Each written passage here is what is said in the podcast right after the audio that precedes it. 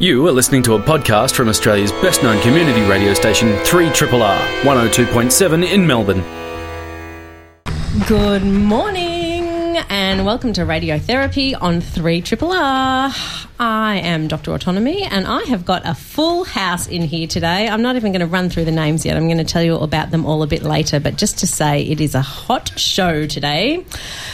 Uh, one of the reasons it's such a big show is we have two extra special guests joining us today.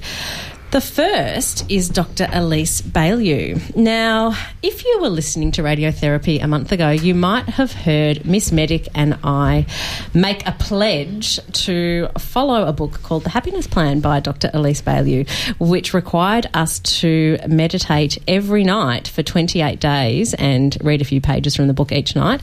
Uh, and the month is up, so I'm very mm-hmm. excited to hear from Miss Medic how she went. Um, I've got a bit of feedback. uh, and so we are very lucky to have Dr. Elise Bialylew joining us today, the author of this book and also founder of Mindful in May, to uh, tell us all about it and uh, tell us all about meditation in general. It's going to be very wonderful. As well as Dr. Elise Bialylew, we have got Dr. Anthea Rhodes joining us today too. Uh, you will probably remember Dr. Anthea Rhodes because she's really becoming a, a, good friend of the show these days. She's been in quite a few times. She's a paediatrician at the Royal Children's Hospital and director of the RCH National Child Health Poll. So she's going to be coming in today to talk about the latest child health poll, which is all about oral health in children. And in preparation for her segment, I did book my son into the dentist last week. Well done. Nothing like a deadline. Nothing like a deadline. So, as well as that, we've got a full house of regulars to uh, bring you medical stories from the week. So, it's about time to grab a cup of coffee and join us as we fill in the hour until 11 o'clock. Doctor, doctor, give me the news. I gotta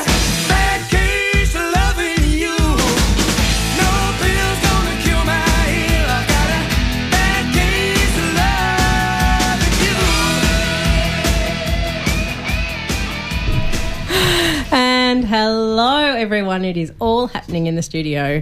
Miss Medic, you're looking relaxed and hmm. calm. and Because I rushed from yoga to be here. yes. This is the thing about, you know, incorporating all of these things that are good for us that, you know, they can make us feel more busy, but I think that the the positive aspects certainly outweigh any of the negative. That's what I think I've come to. I can't wait to hear more. Mm. Dr. Malice, good morning. Hello, hello, hello. How are you? Uh, I'm so relieved, uh, especially since we're going to hear about dental health issues for children. I'm at the other end of the life cycle and had my first ever root canal treatment. So thank you to my dentist and dental assistant. Uh, an incredible, wonderful experience. I mean, meaning in terms of before and after not, yeah, not, the, not the process. yeah. Like, I was going to be, what? What mm. happened during your ukulele? Yeah. anyway. Lolly Doc, good morning. Good morning. I'm leaving all of that alone. I've been parenting this this week and I've been making sure that my children's academic, uh, emotional, psychological, mental, spiritual, physical, nutritional, and social needs are met while being careful not to overstimulate them, understimulate them, improperly medicate them, helicopter, neglect them in a screen free, processed foods free, GMO free, negative energy free, plastic free, body positive, socially conscious, egalitarian, but also authoritative nurturing, but fostering with independence, gentle but not overly permissive, preferably in a cul-de-sac with a backyard and 1.5 siblings. But I've actually got two, so I've overdone it. Spaced at least two years apart. Overachiever. And I haven't forgotten the coconut oil. All's good. No wonder we're all stressed. What a job description. Yeah. I'm exhausted I'm now. happy though. Pardon? I'm happy. Good. Well, you don't need a book. Yeah. and Dr. Elise Bialylew, good morning to you. Good morning. I can relate to, to the last person that just shared their experience. I just came rushing from my living room dancing "We Are Family" oh, with my two and a half year old to get fired up for this interview. Whatever works. And Dr. Anthea Rhodes, hello. Good morning to you. Good morning. We've got a full house. We I don't have. think we've ever had quite so many people in the studio, and I'm loving it. So, in the interests of moving right along, I think we might start with a few news stories from the week and then we will get to our special guests. But uh, Lolly Doc, let's start with you. I just wanted to pay homage, as many people have this week, to uh, Professor Stephen Hawking, who mm. died on the 14th of March, um, and to probably utilise um, his public life to, um, I guess, promote motor neurone disease as a topic of research. So, um, Professor Stephen Hawking had a, an unusual form of motor neurone disease called amyotrophic lateral sclerosis, which is just a subtype of motor neurone disease. Motor neurone disease uh, is an illness that affects the motor neurons in um, people's body, and the motor neurons are the things that help us control voluntary muscles. So, um, you know, taking an action of picking up a glass or uh, taking a big breath in when you think about it, or uh, swallowing um, now, some of these things are involuntary, but a lot of those have voluntary control as well. And as the illness progresses, you lose those uh, voluntary controls, um, and respiratory and swallowing problems become a real issue. Um, Stephen Hawking had an unusual um, illness because it was early onset and it was slowly progressive. And that's not usually how motor neurone disease presents. It usually presents in your 50s or 60s. Um, and the life um, span from diagnosis to death is, is really short. It's two to four years. It's a horrible, horrible, horrible illness. We don't know why it happens. Mm. Um, about 5 to 10% are genetic, um, and the rest are, we don't know. Um, so he was an amazing guy. Um, with all the disability that he had, he was incredibly able hmm. and um, amazing really. And there's been lots of things on social media about all the amazing things that he did. Um, my favourite um, moment for Stephen Hawking was um, he had an interview with John Oliver, you know, uh, the satirical. Mm. I guess, news guy from the States. And I think that was in 2014.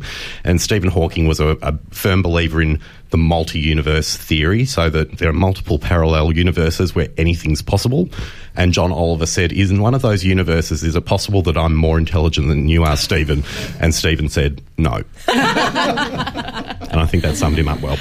Yeah, how lucky we all were that he was able to live such a long life despite that illness. Mm, and just while we're on that, there is um, someone that I've known from my past in medicine, the, a, a, doctor, a fellow doctor, um, who is suffering from motor neurone disease. I, I knew his wife. Um, has started an organisation called fightmnd.org.au if you want the website, and that's worth a look because this is a horrible illness. It strikes young people in the prime of their life. Um, the prognosis is pretty bloody horrible, and um, there's lots of efforts underway to raise money so that we can better treat, better understand, and eventually cure this horrible disease. So if you're interested, please have a look at fightmnd.org.au. Thank you. Deep breath. Dr. Malice, I think you have also been scouring the newspapers and have Wow, that was an interesting mic turn. Uh, have found something that you'd like to mention today? Well, I think in the spirit of Stephen Hawkins, not only were his achievements in themselves incredible, but the inspiration that he provided for all people with all forms of disability, that that is not actually an impediment to a full life. And uh, the favourite moment I had with him was he was the uh, opening speaker at the uh, London Paralympics in 2012. And in centre stage in his wheelchair, and obviously the aud- audition uh, went out, not him speaking, but uh, recorded. But the inspiration to all the athletes and, and the rest of us, just not only the inspiration for disability, but that by the grace of God we go when we don't have a disability. I mean, it, it's a humbling experience to have lived in an era that he actually presided over mm. in, in the way that he did, let alone his knowledge and incredible insights into the universe which we never even can think of. You think now, about all the little things that trip us all up on a day to day basis and the things that make us believe, oh, our day's ruined and this isn't going well and I can't do that. And then you look at someone like Stephen Hawking and the mindset he was able to maintain and what he was able to achieve despite his uh, handicaps. It's mm-hmm. just remarkable. Now, in that spirit of inspiration, and with at least uh, giving us a, a later uh, an insight into what meditation is, I thought there might be a bridging opportunity between the what often is erroneously called the soft issues of meditation and the benefits of the relaxation movement and happiness movement, and what's erroneously called the heart science, which is the physiological, biological medicine.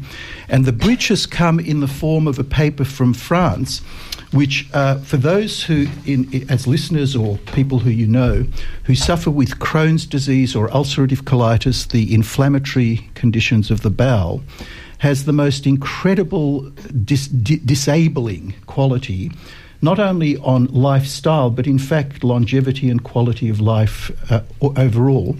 So the traditional treatment has always been massive doses of various forms of chemicals to reduce the inflammation, and in the end point, various forms of surgery to cut out the affected bowel.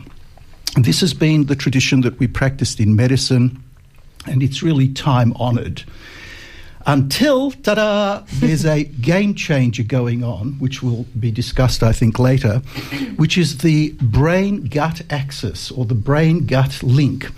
And the phenomenal link between these two previously thought disparate organs, the brain up at the top, the gut down below, is a thing called the vagus nerve. And lo and behold, in France, there's a group who, a multidisciplinary uh, group, who decided on the most ingenious intervention in Crohn's disease, chronic inflammation of the bowel, and that is why not use the principle that people know about in heart arrhythmias? What you put in for people with heart arrhythmias nowadays is a pacemaker. And the little device overrides the irregularities of that rhythm. Now, that's the principle they applied to the vagus nerve.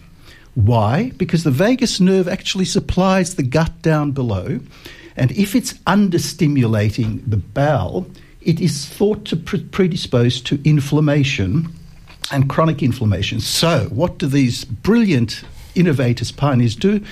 They get a neurosurgeon to put a little implant of a pacemaker in the neck next to the vagus nerve, give it a regular pulse, much like the cardiac pacemaker, and follow up for six months. And lo and behold, five people out of the seven actually get normal returned vagal tone.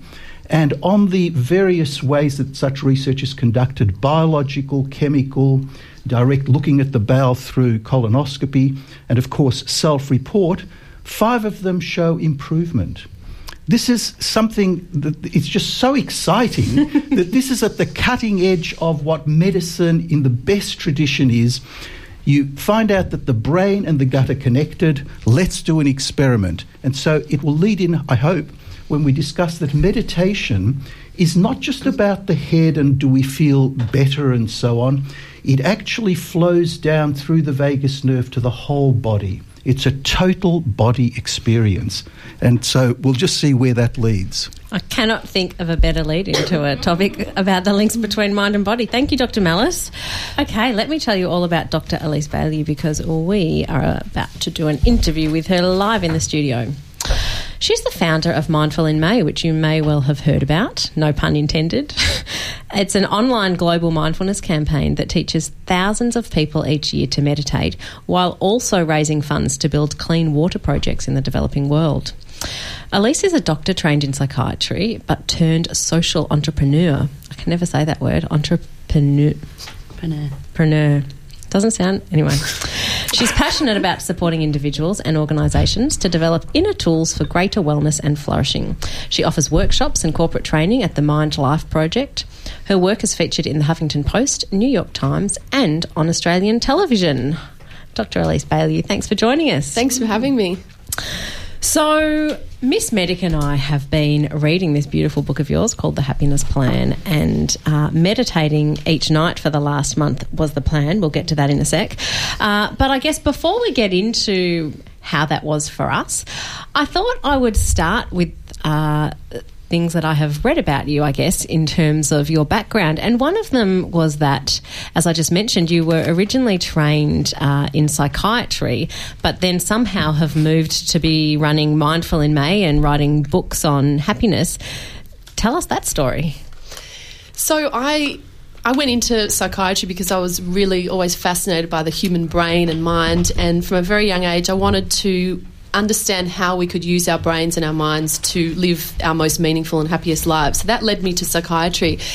And then along the path of psychiatry, you know, it, it wasn't a straight line for me. And um, although I really valued the training and I learnt some really, really important things, I, as I wrote in the book, I was discovering that I was learning how to help people survive, i.e., moving them from a state of extreme despair and suffering on the brink often of suicide, coming back to okay.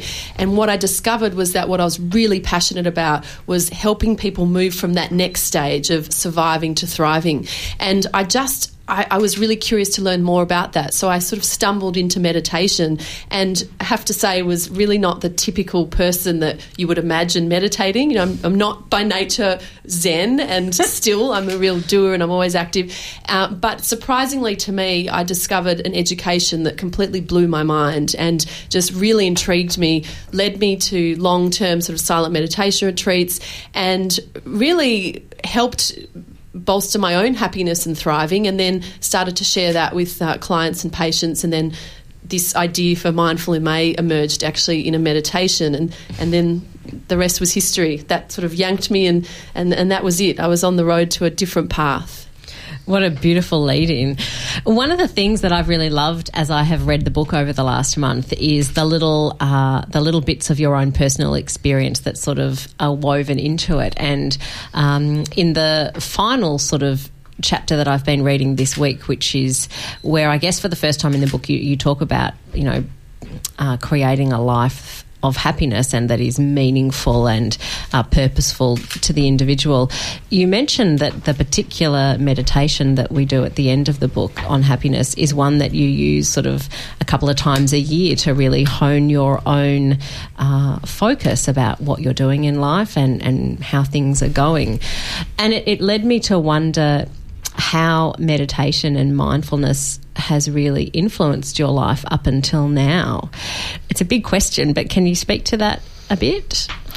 I think it's been it's been really profound. You know, I write in the book that I've, I've found through teaching and running workshops that a lot of people come to meditation because they want to manage their stress. That's kind of the portal in, but it has such a profoundly greater potential to transform our lives. And I think for me, it was really about you know, I'd spent my whole career looking outward and studying the brain objectively like he's a brain or he's a person. And and then and then when I found mindfulness meditation it was actually this turning the attention inward and investigating my own mind which we can all do and discovering how the mind works and observing what the mind does to amplify our suffering or amplify our happiness and actually training the mind through this practice to get better at, or training ourselves to get better at witnessing the mind and catching the mind when it is spiraling off into pathways that are going to create more suffering for, for us. And I think that is an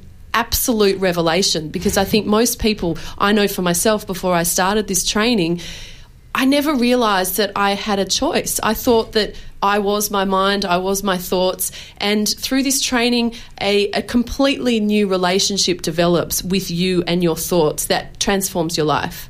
so it's, it's, it really is profound. And, you know, that's the reason why I was pretty much nearly at the end of becoming a psychiatrist. But this passion that I discovered and, and I was completely compelled by this just pulled me. And I just felt really driven to, to, to spend my life teaching this and sharing this because it's had such an impact in my own life and also in the patients that I was sort of teaching the workshops for. Also, Miss Medic? I was just going to ask you, Elise, why do you think that it's now that we really need something like mindfulness? Like, what is it that's changed in the way that we live? Why is there so much? You know, we, it, there's, like you described in psychiatry, there's a proportion of people really suffering, but there's almost the um, so probably the less severe but suffering some kind of mental health symptoms it seems to be extending wider into the population. Why do you think that is I mean, the first thing that comes to my mind is technology. So, Ray Kurzweil, who's one of the leading futurists in the world, I heard him speak and he said, you know, a, a, a, child in Africa that has access to a mobile phone has access to more information than the President of the United States had only 15 years ago. So, that speaks to the world and how different it is. And I think that through social media, our, our attention is being fragmented. Uh, it's just there's an intrusiveness in our lives that wasn't there before. There's a comparison that's often happening, which is the death of happiness. And so the world is really different. And I think technology is expanding in a way that we can't even imagine what the world is going to look like in five years. And so, as I like to say, you know, we spend time upgrading our iPhones. We need to spend time upgrading our inner technology of attention and the inner technology of our minds to keep up with this rapid change in the external world. I think one more thing is that, you know, the World Health Organization stated that by 2020, depression would be the leading cause of global burden of disease. Well, it's actually already that now. So, I mean, this is really an epidemic. It's something that is urgent, that is urgently needing our attention. And I believe that just as, you know, we all wake up in the morning and we brush our teeth without even thinking about it, this is the new paradigm shift. And I, I believe in sort of five years, as a culture, we're going to understand that we really need to give attention and investment into our own minds if we're going to manage what's going on. In um, in one of the meditations that you provide with the book, so I guess just to clarify, while reading the book, there's online meditations that you listen to, and that they change sort of week to week. So there's different focuses. One of the meditations that you provide is called a thought meditation, and there's this phrase in that meditation that really spoke to me, which is something along the lines of, "Just as the eyes see, the nose smells, the mouth tastes, the mind thinks." And I think it really speaks to this concept that our mind is constantly on and constantly thinking. It's what it's designed to do. But rather than um, being swept away by, by whatever thoughts it's thinking, meditation and mindfulness somehow allows us to grab back a little bit more control and a bit more space and have a bit more choice. I think was a word you used before about um, how we respond to that. Absolutely, that? Yeah. yeah, absolutely. And I think the, the really interesting point there just relating to this concept of the soft the soft skills and the hardcore science skills what excites me a lot and what really grabbed my attention was how much science there is that's supporting this practice. And in relation to what you've just said, not only as you practice do you get a new relationship and more choice around how you're relating to your thoughts and how much impact they're having on your stress levels, but your brain is actually changing. So it's a it's a positive it's an upward spiral, you know. So as you practice meditation more, you're actually rewiring pathways in your brain to make you better at not getting so caught up in your thinking. So that's what I think is really exciting, and that's really the basis whereby I see mindfulness as a foundation to greater resilience. You're listening to Radiotherapy on 3RRR, and we're talking to Dr. Elise Bialylew, our uh, founder of Mindful in May and author of a new book called The Happiness Plan. Lolly Doc.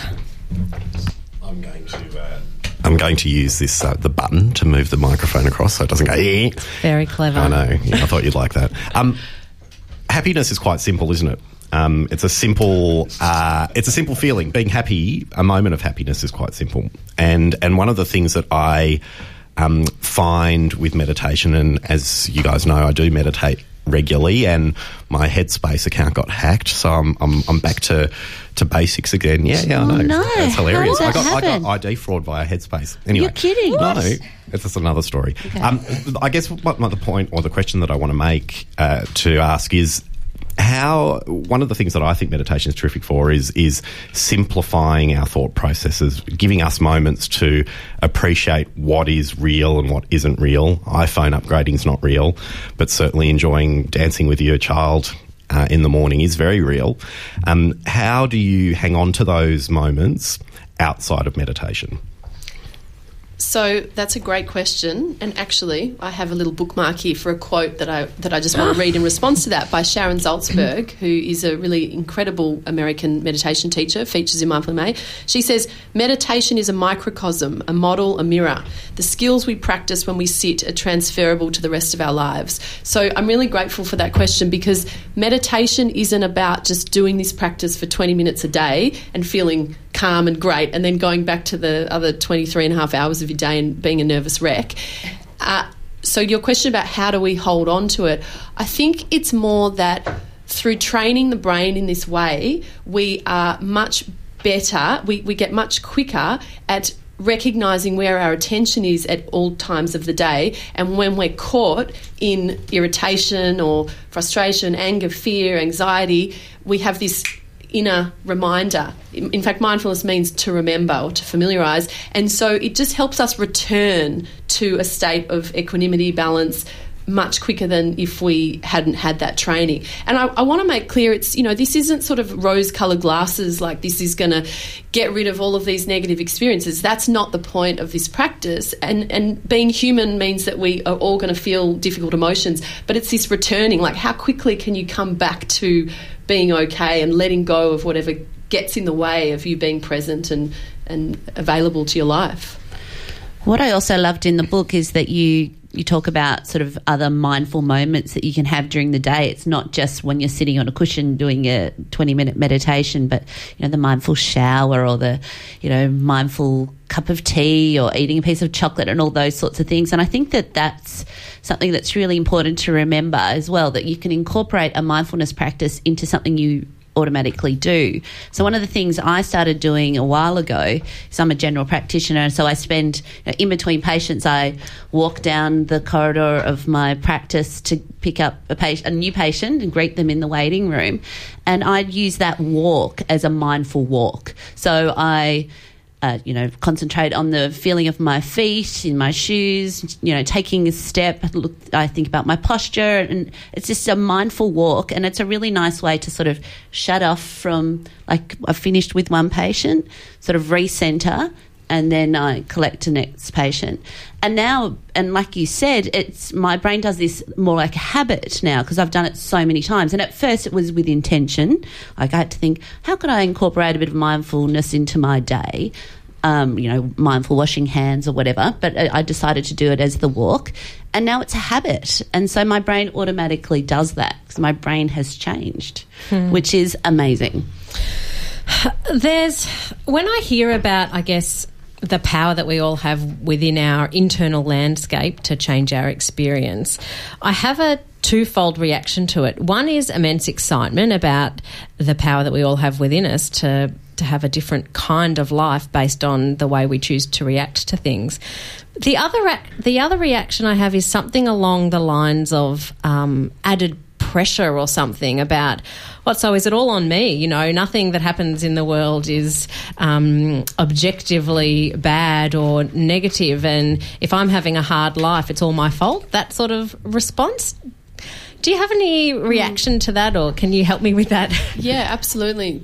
So in the book i quote Sonja Lyubomirsky difficult surname like mine, and she's one of the leaders in positive psychology. And she talks in through her research, she came up with these percentages. So she found that you know, 40% of our set happiness might be from genetics, 10% might be from the life circumstances, disease, illness, things that are out of our control, and then the the remainder is actually what's within our control. So in in response to your question, it's not about you know, it's not about burdensome and it's your fault if you're not happy, but it's really about, okay, there are certain things that you can't control and there's certain things that you can control. So, of what you can control, why not resource yourself so that you're adding positivity rather than adding suffering? Hmm. Beautiful response. I like that a lot. You're listening to Radiotherapy on 3 R with Dr. Elise Bialylew. And I guess we've been talking in a very first hand way about our own experiences of meditation and mindfulness and how it's impacted us.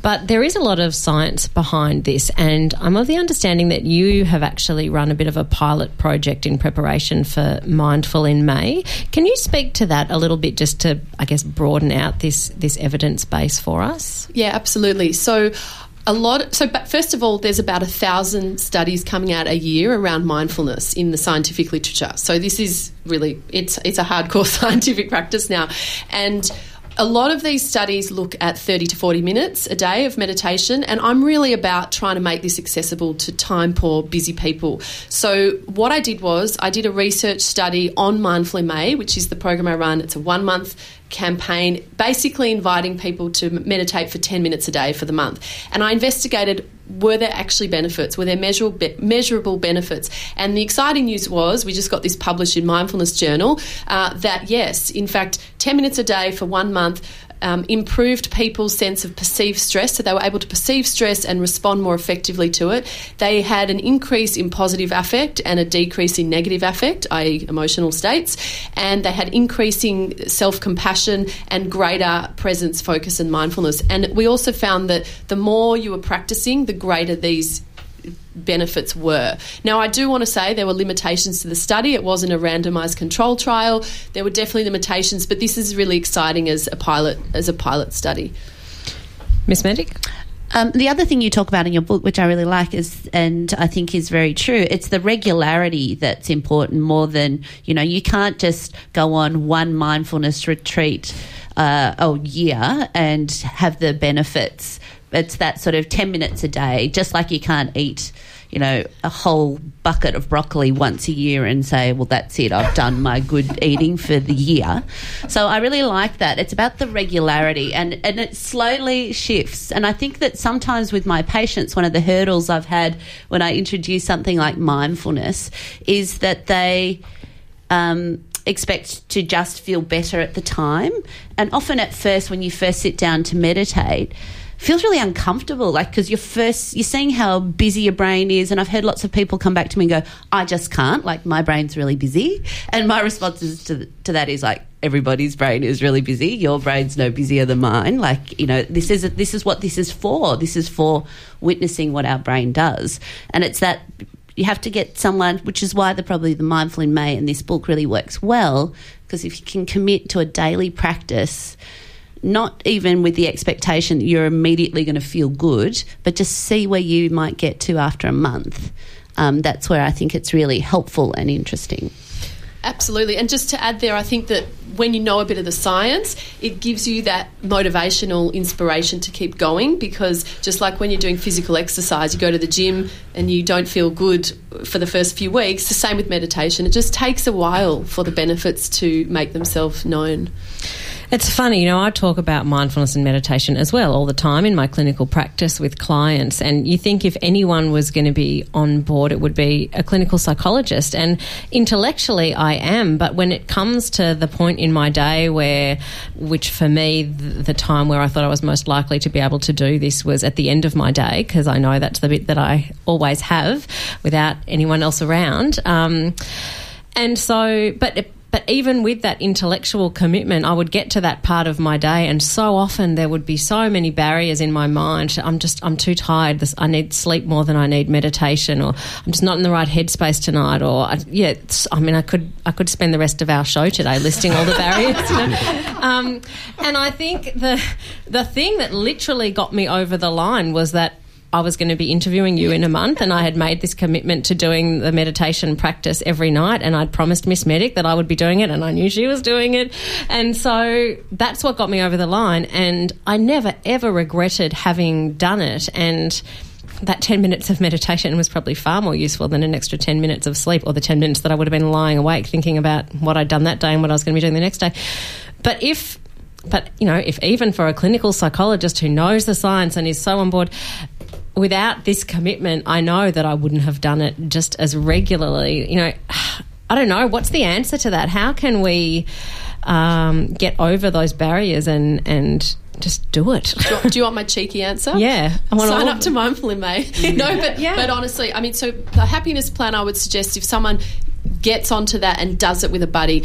Accountability and community are key, and that's really what inspired me to create Mindful in May. And that has, I, I've really found that when people sign up together and they know that they're doing this with literally thousands of people in real time, the same time for a month for a good cause, that is just a really powerful motivator. So for anyone listening that has that same response, and I can really empathise with it, it is bloody hard. Uh, you really need to find ways to find community to do this, and Mindful May is one of them. And I'd also say that you know there's a huge amount of resistance for us to actually stop and be still. We spend our lives so mentally agitated that the thought of being still and stopping is is terrifying. And so there's a lot of underlying fear and resistance there. So I think what you're saying is really true and really common. Um, I know that for myself. After you know over a decade of doing this, I still have days where I feel like that. And one of the tricks that I use for myself, which is also in the book, is the mindful minute. So I just say, right, I'm just going to do a minute. You know, not even ten minutes, just a minute. And I always find that when I've done the minute, oh my god, it gives me this breathing space and I generally actually want to sit and do more. So it's just finding these mental hacks to kind of get through the resistance. Mm. Dr. Anthea Rhodes. Sorry, I'm going to get in ahead of my Please allocated do. time slot. I just can't resist. So, what a privilege to be here next to you, Elise, and hear this chat today. So, my background is in um, with children. I'm a paediatrician and I work a lot in development and behaviour. And I just um, listening to you talking about depression and just how prevalent it is now on a global scale. Particularly in my practice, I see in children increasingly as well problems with anxiety, problems with emotional regulation that are increasing and I think have their basis in lots of things that we've talked about today. So, technology absolutely has a role. But I guess what I'm hearing as well is uh, how difficult it can be to start new and different practices. How can we begin with our kids and what sort of role is, is there for mindfulness there? So I have a two and a half year old daughter. The poor thing, she's my official experiment experiment sort of study. But I think you know, there's lots of resources that are specific for children. So there's the Smiling Mind app, which many of the listeners probably know about. There's actually a really great resource called Generation Mindful, which has a time in toolkit. People can find that online. So there's lots of different uh, mindfulness for children specific practices that are emerging. And I think it's really exciting because I, I, do believe that you can introduce this to children at a very young age. So, my two and a half year old, you know, of course, I'm not you know, you don't want to force meditation on any kid because they'll have that backlash to it. But for me, I'm even just starting to bring in this idea of connecting to the breath. And when she's having a tantrum, you know, it doesn't always work, of course, but it's like, okay, let's just do some, let's do a calm breath. And sometimes it does work, you know, one in three times it does work. And she's starting to learn it now. And so we can bring these tools to people, the children that are really young. Yeah, and I guess listening to Miss Medic before talking about the mindful walk, it's a bit like how can we have mindful habits in our day to day lives with our kids? And I know in other research that, that we've done on the child health poll that we'll talk about a bit later, we certainly found that parents who spent more time connecting with their children in a purposeful way regularly, so most days of the week, were more likely to feel like they understood their child, and those children were less likely to have difficulties with their emotions and behaviour. Mm-hmm. That, that's just one thing to add there. I think the most powerful thing you can do for your child is actually learn mindfulness yourself. There's no point trying to teach your kid mindfulness when you are just all over the place. So that's what I try and do as well. I make a commitment, as busy as I am, to try and really practice this because she picks up on that mindful parenting. and the, I guess the other thing is that kids are naturally sort of quite mindful in their activities, and I guess it just for me when we were listening to this conversation just now, I think just resisting the urge to pull them away from those mindful behaviors, like, you know, get in the car, come on, when they're sort of walking through the garden and picking up a leaf and doing those really mindful behaviors. It's just recognizing that those sorts of things are very protective for these little developing brains. And our life in general has moved so far away from those sort of um, mindful tasks. I mean, when you manual labour is quite mindful, and so we do less of all of that now. So just noticing when your child is doing perhaps something that's quite mindful and letting them have that time in that activity.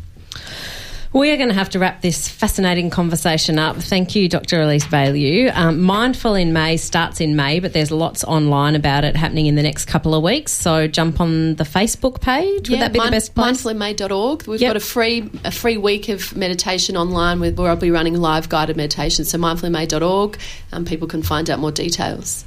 And the book is called The Happiness Plan, available in all good bookstores.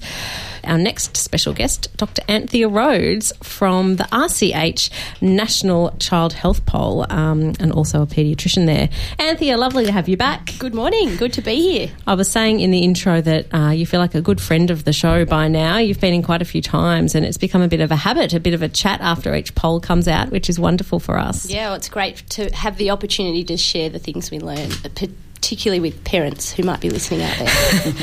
So the latest poll is all about oral health in children. It the is. only thing I know is that um, the rates of children getting to dentists when they should is um, way less than it should be. And so, in preparation for interviewing you, I have booked my son into the dentist. He's booked in for next month. You'll be happy to Well know done. just before his third birthday. Just in case I was going to ask you this morning, Yeah. you can hand on heart say yes. what else do we need to know? Yeah, look, we're going from the mind to the mouth now, but I think that um, did you like the segue? but I think that there are some some parallels in that one of the things that really stood out from this study is just how people don't see the mouth as part of the whole of health and well-being enough.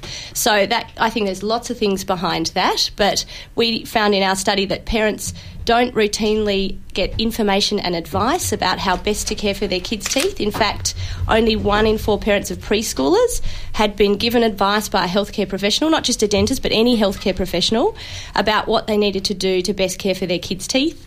Around a third of Aussie kids have, in preschool have never seen a dentist, and yet we have rising rates of dental decay. And in fact, that's the most common preventable cause of hospital stays in children in Australia. So, lots of messages out of this child health poll, but really about education and some focus and talking about teeth from the beginning, from the time that kids are born.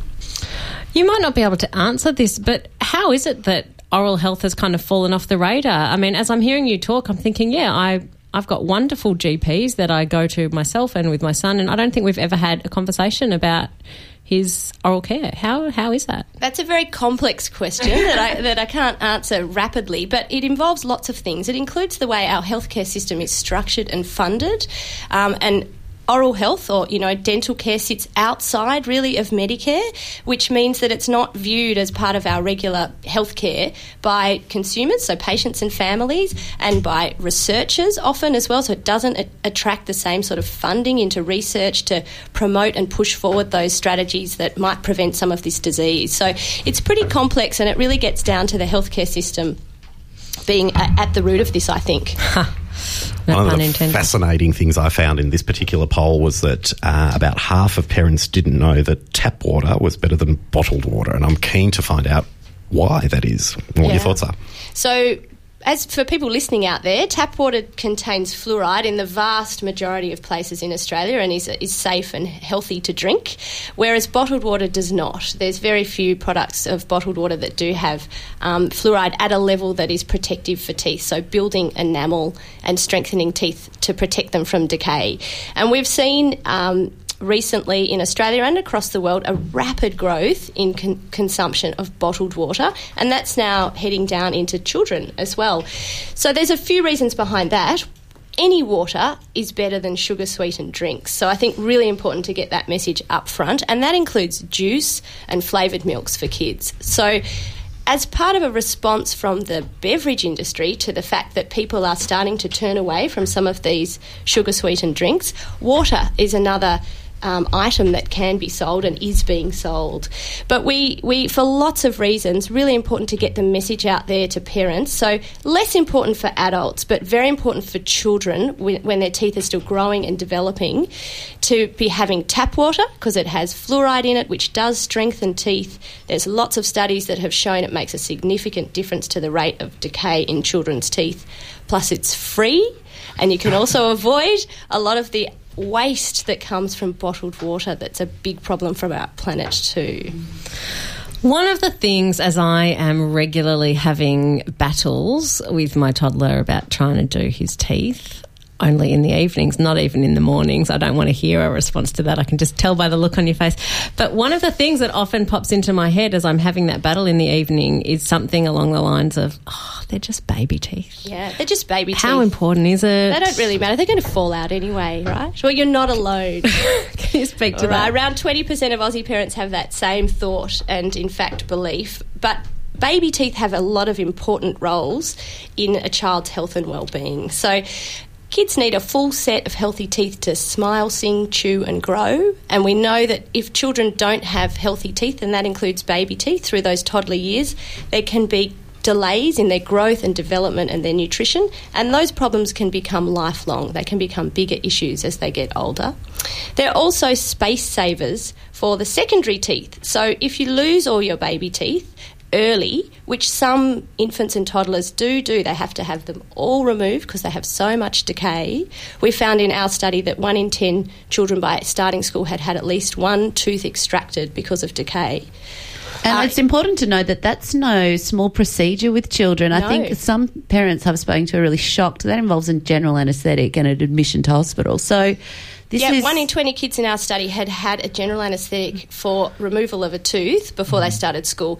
And so that's around one per class. Uh, there's a lot of cost to our economy for that, but there's also a lot of um, you know pain and heartache that is preventable for that child and that family. So, but those baby teeth, so they have lots of important roles, and if they come out early, then you can get problems with your alignment of your secondary teeth, and, and that becomes a bigger issue later on. And more importantly, the tooth fairy doesn't come in hospital. so you want to lose them at home. Did that work for your kids? Yeah, absolutely. They You love talk- the tooth fairy. I'm going to jump in on the brushing issue there as mm. well. So we heard Elise say before, it's just like brushing your teeth every morning. If only people brush their teeth every morning. So I think that you know the other parallel we can draw here. It's about habit, and habits are hard, and there's just no easy way around that. They just are, and they're particularly hard to form if the benefits are sort of way off and not immediately obvious to people. It's about investing now for the long term, which can be really hard when you're two year old's having a tantrum and you go, Really? Do I really have to brush these teeth? But the, the hard truth is yes, and we know that brushing teeth twice a day, every day, uh, significantly significantly reduces the rates of decay, and that and that is from the time the tooth tooth is first visible. So as soon as that infant cuts a tooth, the toothbrush should be on it. They don't need any toothpaste until they're about one and a half. But if you can see it, brush it is the you know the simple fact, and it needs to be happening twice a day. But you know, a third of Aussie kids aren't having their teeth brushed twice to da- twice a day, and that's based on this poll and parent report. So we like to think our parents are honest, but you know, many of them may not be. So that's a, a best estimate. So lots of kids not getting that basic hygiene often enough, and also lots of parents when it came to young children not realizing genuinely that it needs to be done. So, a couple of big take homes so far. You know, if you're handing your child something to drink, tap water it should be your number one choice where it can be. Brushing their teeth morning and night, every single day, forming that habit. If you can see it, brush it. What about going to the dentist? When should we be starting that? How frequently? Yeah, so recommendations are in fact that all children should have a, a dental check before they turn two. So from around one, from around one year of age, um, children need to be ideally seeing a dental professional, so a dentist or another oral health professional. There's a few reasons for that. One of them is to get in early with the advice that they're, they're not necessarily getting from other places where they could be as well, but also to build um, good habits, to take away some of that anxiety and problems. We found, you know, around half of kids, their first visit to the dentist was for a problem. So by then they've got a toothache or they've got pain. Then they need what might be quite a complex procedure that's an uncomfortable experience. And then you set up, you know, a pattern of habits that means avoidance, more problems, less visits, and on you go. So by getting there early, if there is early decay, then that can actually be treated and turned around quite easily with some topical application of fluoride and similar sorts of things by the dentist in the chair in a matter of minutes. And then things can be on the road to recovery rather than turning up a year or two later and needing three or four teeth pulled out. So early visits make a difference.